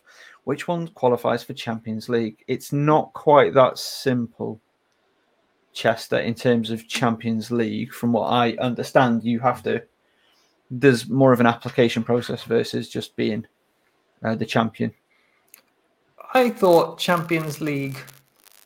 Maybe I'm wrong in saying this, but it is a bit more like what they were trying to do with the European Super League in football. I don't know football very well, so I didn't even follow this story as much as I. As much You know, other you, know, you know, men's EuroLeague. Yeah, Yeah, that's basically what they tried to do with football. I thought it was more League. like Champions League, basketball Champions League, This isn't basketball Champions League you? It is almost like an application process. Oh no, it's based on champions around each. I'm not sure. Um, so let's just talk I'm about championship. so, in terms of what's more important, championship or players, it depends who you ask. It depends who you ask. Um, Rob Paternostro told again, sorry, men's. Rob Paternostro told me he like championship. I mean, he wants to win them both. It's Rob Paternostro, but championship as a coach has that slightly more satisfaction because you've been the best team over 33 plus games. Whereas, you know, playoffs, that's a one time deal, but you always want to win the last game of the season. So playoffs is is also awesome. So it depends what you where you you know rank those two feelings essentially. Um, for me personally, I don't know why we give out a league if we're going to have a playoff, but you know we're in the UK and that's kind of what we do. But I I like it. You know, they I think we should see more of it. You know, you you should be rewarded for playing well during the regular season. You know, and Mm. and if you look, I mean, I you'll have to forgive me, Chester. I I follow American basketball more than anything else, and I think it's sort of a shame that you know all the awards, all the individual awards are all based on the regular season. So you have your MVPs, your defensive player of the year, coach of the year, all of that. That's all based on the regular season. Yet you win nothing for winning the regular season as a team. I just Yeah. think that's a bit of a shame, you know. And also, if you had a a championship, it would reduce the tanking Yeah. later in the Oh, season. 100%, You know, the re- the resting of players. If you had something to shoot for, So I per- personally, I think um, it is the playoffs. You know, because that is the. I think I think it's higher pressure. I think it's more difficult when the stakes are being raised. You're also playing against only good teams in playoffs, where, but at the same time, there should be something to recognise for the championship. I mean, you know, and, and then we could talk about cups and silly things throughout the rest of the season, trophies of the rest of the season, which is Now you wanted you wanted some uh, something for the winners of the league, right? Check Yeah. this out. Let me tell. Let me take you on a journey. I'm going to take you to the Korean Basketball League. That's right, Michael Hansen Morris. I'm talking about Korean basketball again. Sorry, baseball even. Anyway, um, right. Here's what they do in Korea. So, and here's my my grand idea. Okay, you want to give the one seed a little bit more, just a little bit more spice. Okay, here it is. Best of three series. They have a one game head start on the eight seed. I personally like the um, concept of the, the one seed chooses who they want to play. I like that too. I quite like that. I quite like that. How, but right, check this out. Len Bush. Let's just imagine that the league season ends as it is. Len Bush, Len, you won the league. Congratulations. Here's your lovely trophy and a medal. Who do you want in the first round? We'll have Leicester. Ooh, Imagine, that would be fun. imagine that. How just? That'd be such a statement, wouldn't it? That would be a statement. Like that would get that's mind games. Above everything else, that's mind games. Sky would be very displeased by this. I don't think the WBBL would love it either. But oh, I'm here for it. I am here for it. Another another question from Chester. Again, thank you as always, Chester and David Smith, and anybody else. We've got Hugh Hopkins. Ask him a question. It's not like you answer loads of questions on Twitter, but still, that's beyond the point. Uh, that's another question. Why is fair qualification so important in football, but not important in basketball? So again, you're you're talking about like the Euro League in, in the men's side of things, where they've got a bunch of owners of the league and they're always in it, Barcelona, Real Madrid, etc., and so on. And then a couple of teams qualify in if you finish high enough in your very high ranked league. I don't know if I agree with the question so much because this is a huge controversy in, in at least was 20 years ago and it still is pretty tense Well- between FIBA and EuroLeague. I mean, it, it, go, going back to that, I, I, you'll have to forgive me, Chester. I don't really follow this silly um, kicking game, but um, Could you sound more Welsh right now?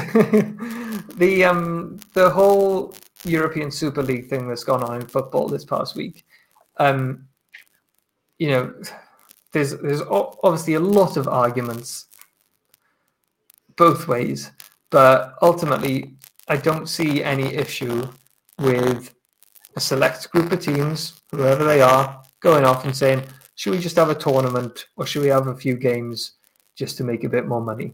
Yeah, okay, it's um, not the best thing for, uh, you, you know, if, if people want to go and watch them, watch those games, if people want to pay 300 quid just to go watch Manchester United versus Inter Milan, I, I don't even know if they were the teams in it you know but if they if if people if millionaires want to spend that money that's up to them. But why should that preclude those teams from uh, playing in regular seasons? Now one of the arguments is well they're going to be getting so much more money from that extra tournament that it'll create a, a bigger divide. That's why a salary cap is is so useful i think across any sport. It levels the playing field. It lets you know who's the good managers and who's the good team, uh, you know, backroom operations, um, as well as on the field. It really it means that you have an equal playing field. So teams like Cardiff can go up against Manchester United, and they'll have the same amount of money going out for players. So, what, how you attract those players and what you know? Because let's be honest, there are some teams in football that you don't necessarily want to go live in those locations. You know, it, there will always be a draw to London, to Birmingham, to maybe Manchester. No offense, Kaz. Um, uh, you know, but there are there are certain cities and certain locations in the world where actually you want to go. Um, you know, just like you do in American basketball, you have New York, you have LA. Um, you know, you have those premier franchises that people want to go play in they just they're just in nice cities. But the fact is, you can have teams like San Antonio um, in the MNBA to sort of, you know, they're, they're such a well constructed team and have been for 25 years that they can win five championships, which is coincidentally the same number as the LA Lakers have won in the past 25 years. So there is there are those opportunities where you can have those lower, small, you know, you can have your Cardiff or you can have your Bristol or your Plymouth, you know, go up and play these top teams on an even keel. And yeah, so that that's my rant not knowing anything about football, knowing a limited amount about the construction of EuroLeague and the Basketball Champions League at the same time. That's uh, I, I I think that's a good way of doing it. I think in terms of qualification for Champions League and um, FIBA Euro Cup, you basically have to. There is an application process, and you have to be able to meet certain like thresholds. But in football, you have to basically meet those same thresholds. You can't get promoted to the Premier League if your stadium isn't mm. up to scratch. You can't make it to the Welsh, uh, sorry, to the Cymru Premier if you're if you don't have the correct paperwork. You know, Rhyl, one of the most famous teams in all the Welsh football. Where are they now? They're out of business because they were refused their league license. So even though by merit, oh, they were they were doing pretty good in the league. They were top half, easy. Um, and their stadium still gets used for all the big European games. So explain that one. I say big European games. We don't really have those. We K Connor versus um, Slavia Prague, was it? No, Brat- Bratislava. Oh, what a night that would have been. Colwyn Bay, just two years away from European football potentially. Anyway, David Smith says you win home court advantage based on regular season record. This is very valid, mm. except for when it isn't, which is this season which is why I'm saying we need our we need to borrow the Korean baseball method and best of three series with a one game head start to the one seed. Just you know, just uh, change it up a bit. And also, is there well, no, maybe that's a stupid idea. I was going to say maybe there's an idea to put the playoffs in a neutral location every year, but then you know, I that's think rev- that's revenue. Yeah, yeah, it's I think that'd be difficult, wouldn't it? Also, I, I want to commentate a playoffs, please. Unless you want final four that you keep pushing. Yeah, that... I I like a final four. I know um, I was watching a few weeks ago and Michael was on and he wasn't so much a fan of it, but um, have you heard his story about him working a final four? No. And basically he just didn't sleep. I mean, the long and short, but, the long and short of it is, he that guy just did not sleep. Yeah, I mean, I worked, he was also working for the NBBL side as well. I worked a Euro Euro basket a few years ago, and I was uh, it was in Serbia, and I I basically went for the quarterfinals onwards, and you just don't you don't sleep, you don't like I. So I would wake up, you know, probably around eight, do a bit of research about the players that I was going to be following that day, the games that were on. Um, you'd get to the arena about 10 for like the first game at about 11. Um, you would watch three or four games in, in a day. Um, you would write a report, or certainly my job as a journalist would be writing a report, interviewing players after every game.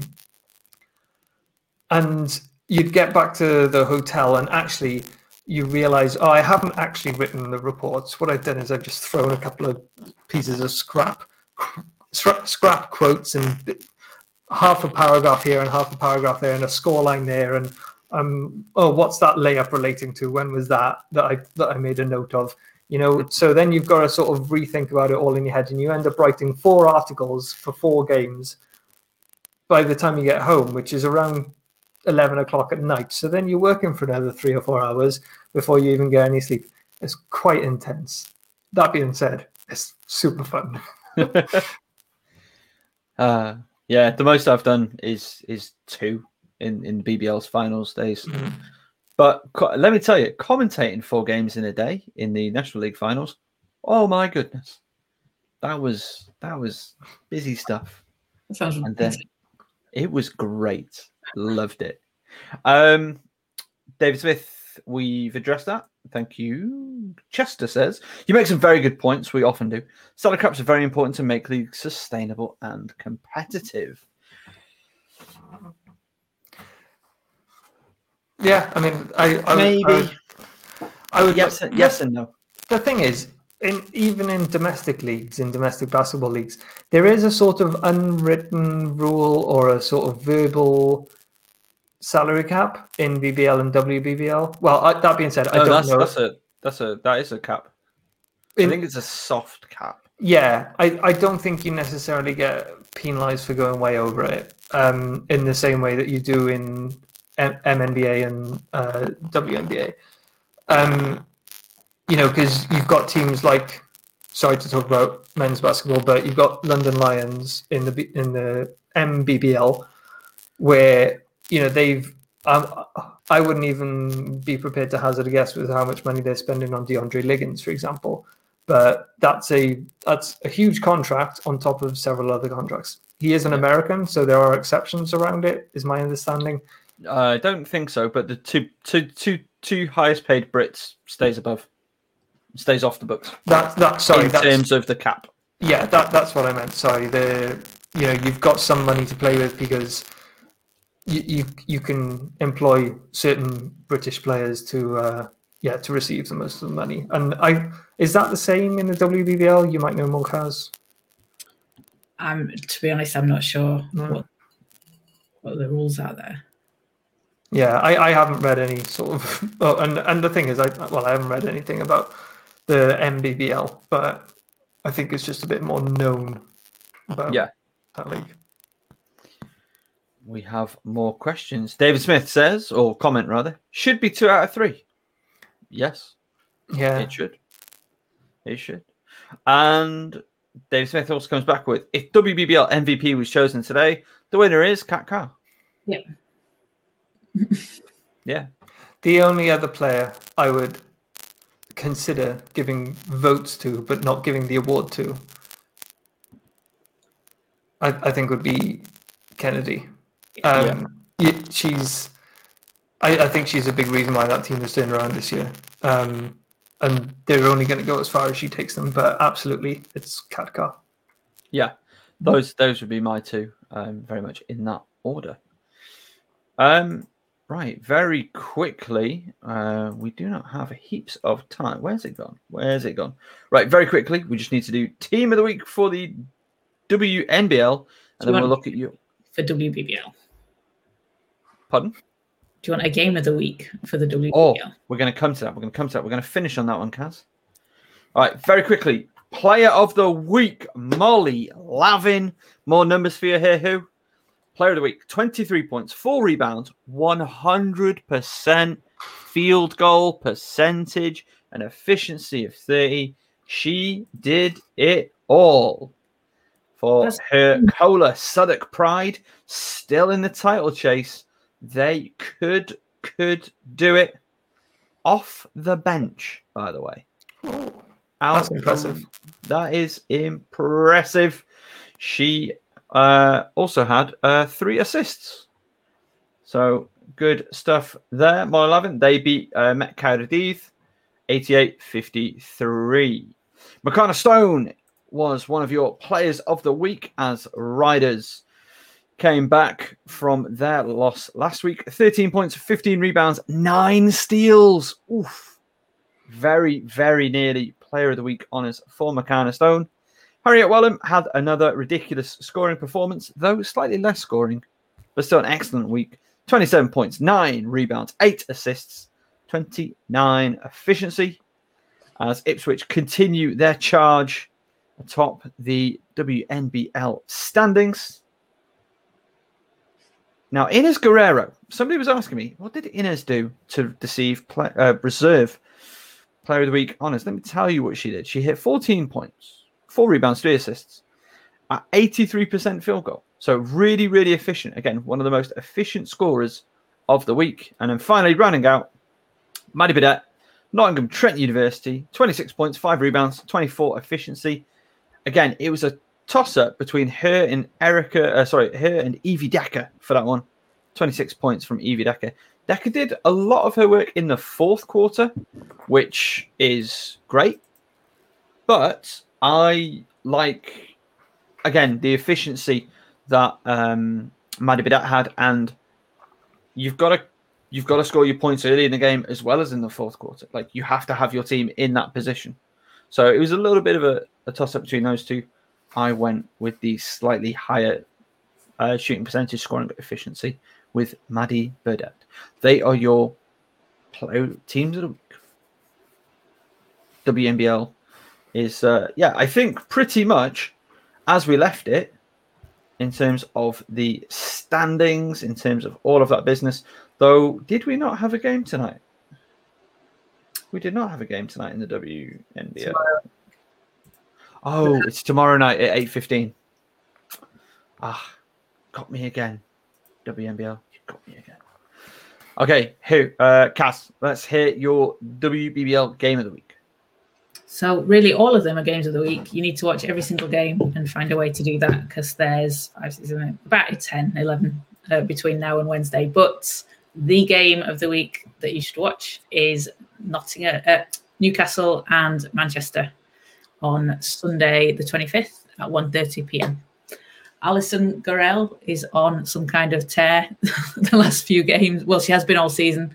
Um, she's just, she's phenomenal. Um, she's leading that team in scoring. She's leading the league in scoring.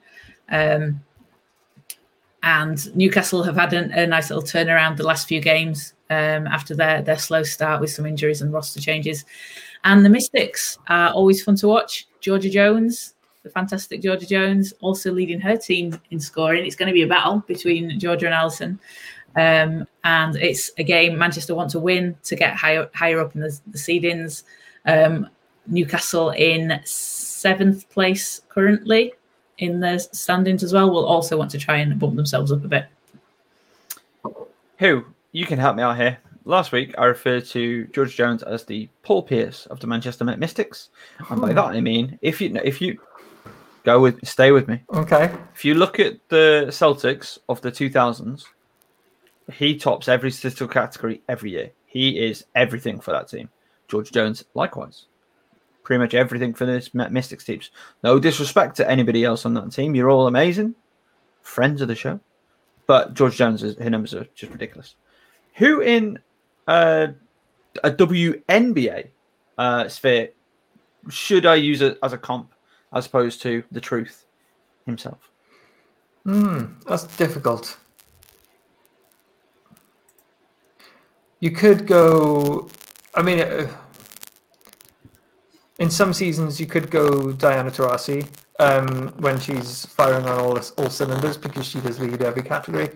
Um, more recently, more likely to be um, Bri- Breanna Stewart or um, I guess we could see.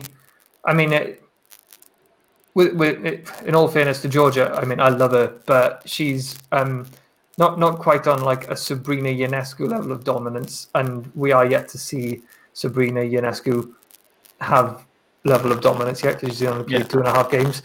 Um, but she is certainly you know, led across the board in terms of every category, um, but you know, averaging triple doubles and stuff. Um, Georgia Jones isn't quite there in terms of the statistics, but like, I you know, it's I think it's very sim- her role is very similar to um, to Holly Winterburn in in some respects in terms of if we're talking comps in the WBBL because they both you know dominate the the statistical categories, and they are the best players, but they play they both play within a system.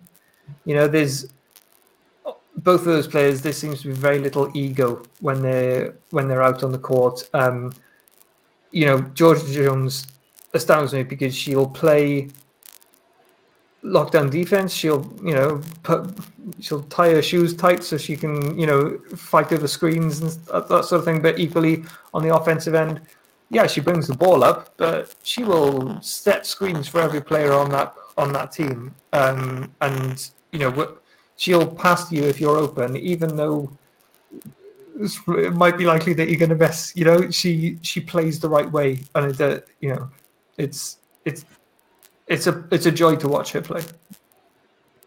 Well, there you go. I thought I was worried that there had been some sort of um, strippers on Instagram sort of thing. Ah, yeah. See, you had to, you had to bring up. Ah, can't have nothing nice around here. I tell you that.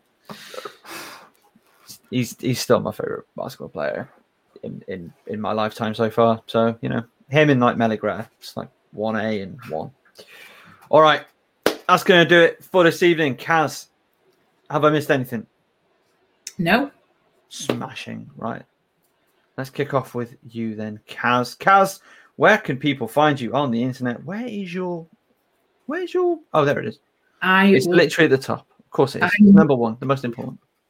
uh, commentating the Mystics and Caledonia game on Saturday. Um, after which we will have some Mystics end of season awards, our award for the MVP, Defensive Player of the Year, and debut season of the year. So we'll be posting about that after the game.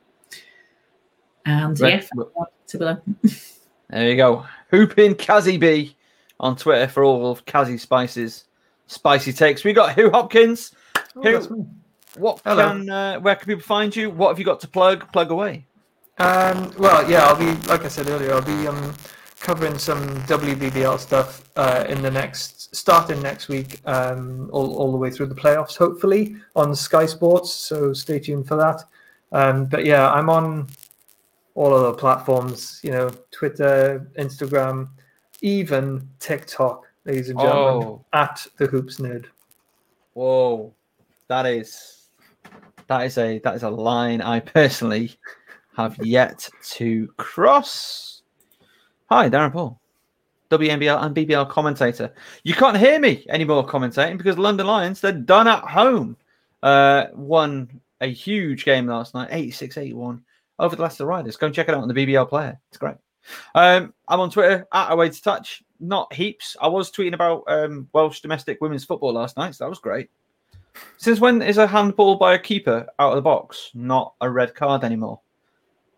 Swansea got very, very lucky in that game. Anyway, that's a complete tangent. Thank you very much for joining us as ever. Hugh, thank you so much for, for giving us your time. You're very, very, very uh, generous with it this evening. So thank you for your time and your expertise. My pleasure. Thank you for having me. And you've got, and uh, listen, no more Snapchat, right? You have an open invite at any point on a moment's notice. You're like, give us, give, give, give Kaz a buzz. Realistically, Just drop Kaz, it. get me in. yeah, we'll just, we'll just, we'll just send you the link beforehand. Just in, just Just the send it to me every week. If I turn up, if I turn up. Hey, there we go. With the graphics made, so we're all good. All right. Thank you so much. Enjoy yourselves this weekend. Heaps of women's basketball to keep you entertained. And uh, you know, it's a beautiful, beautiful weather out there. Go sit, watch it on your phone. Hey, does that sound like a fantastic weekend or what? All right. We'll talk to you next Thursday. Take it easy.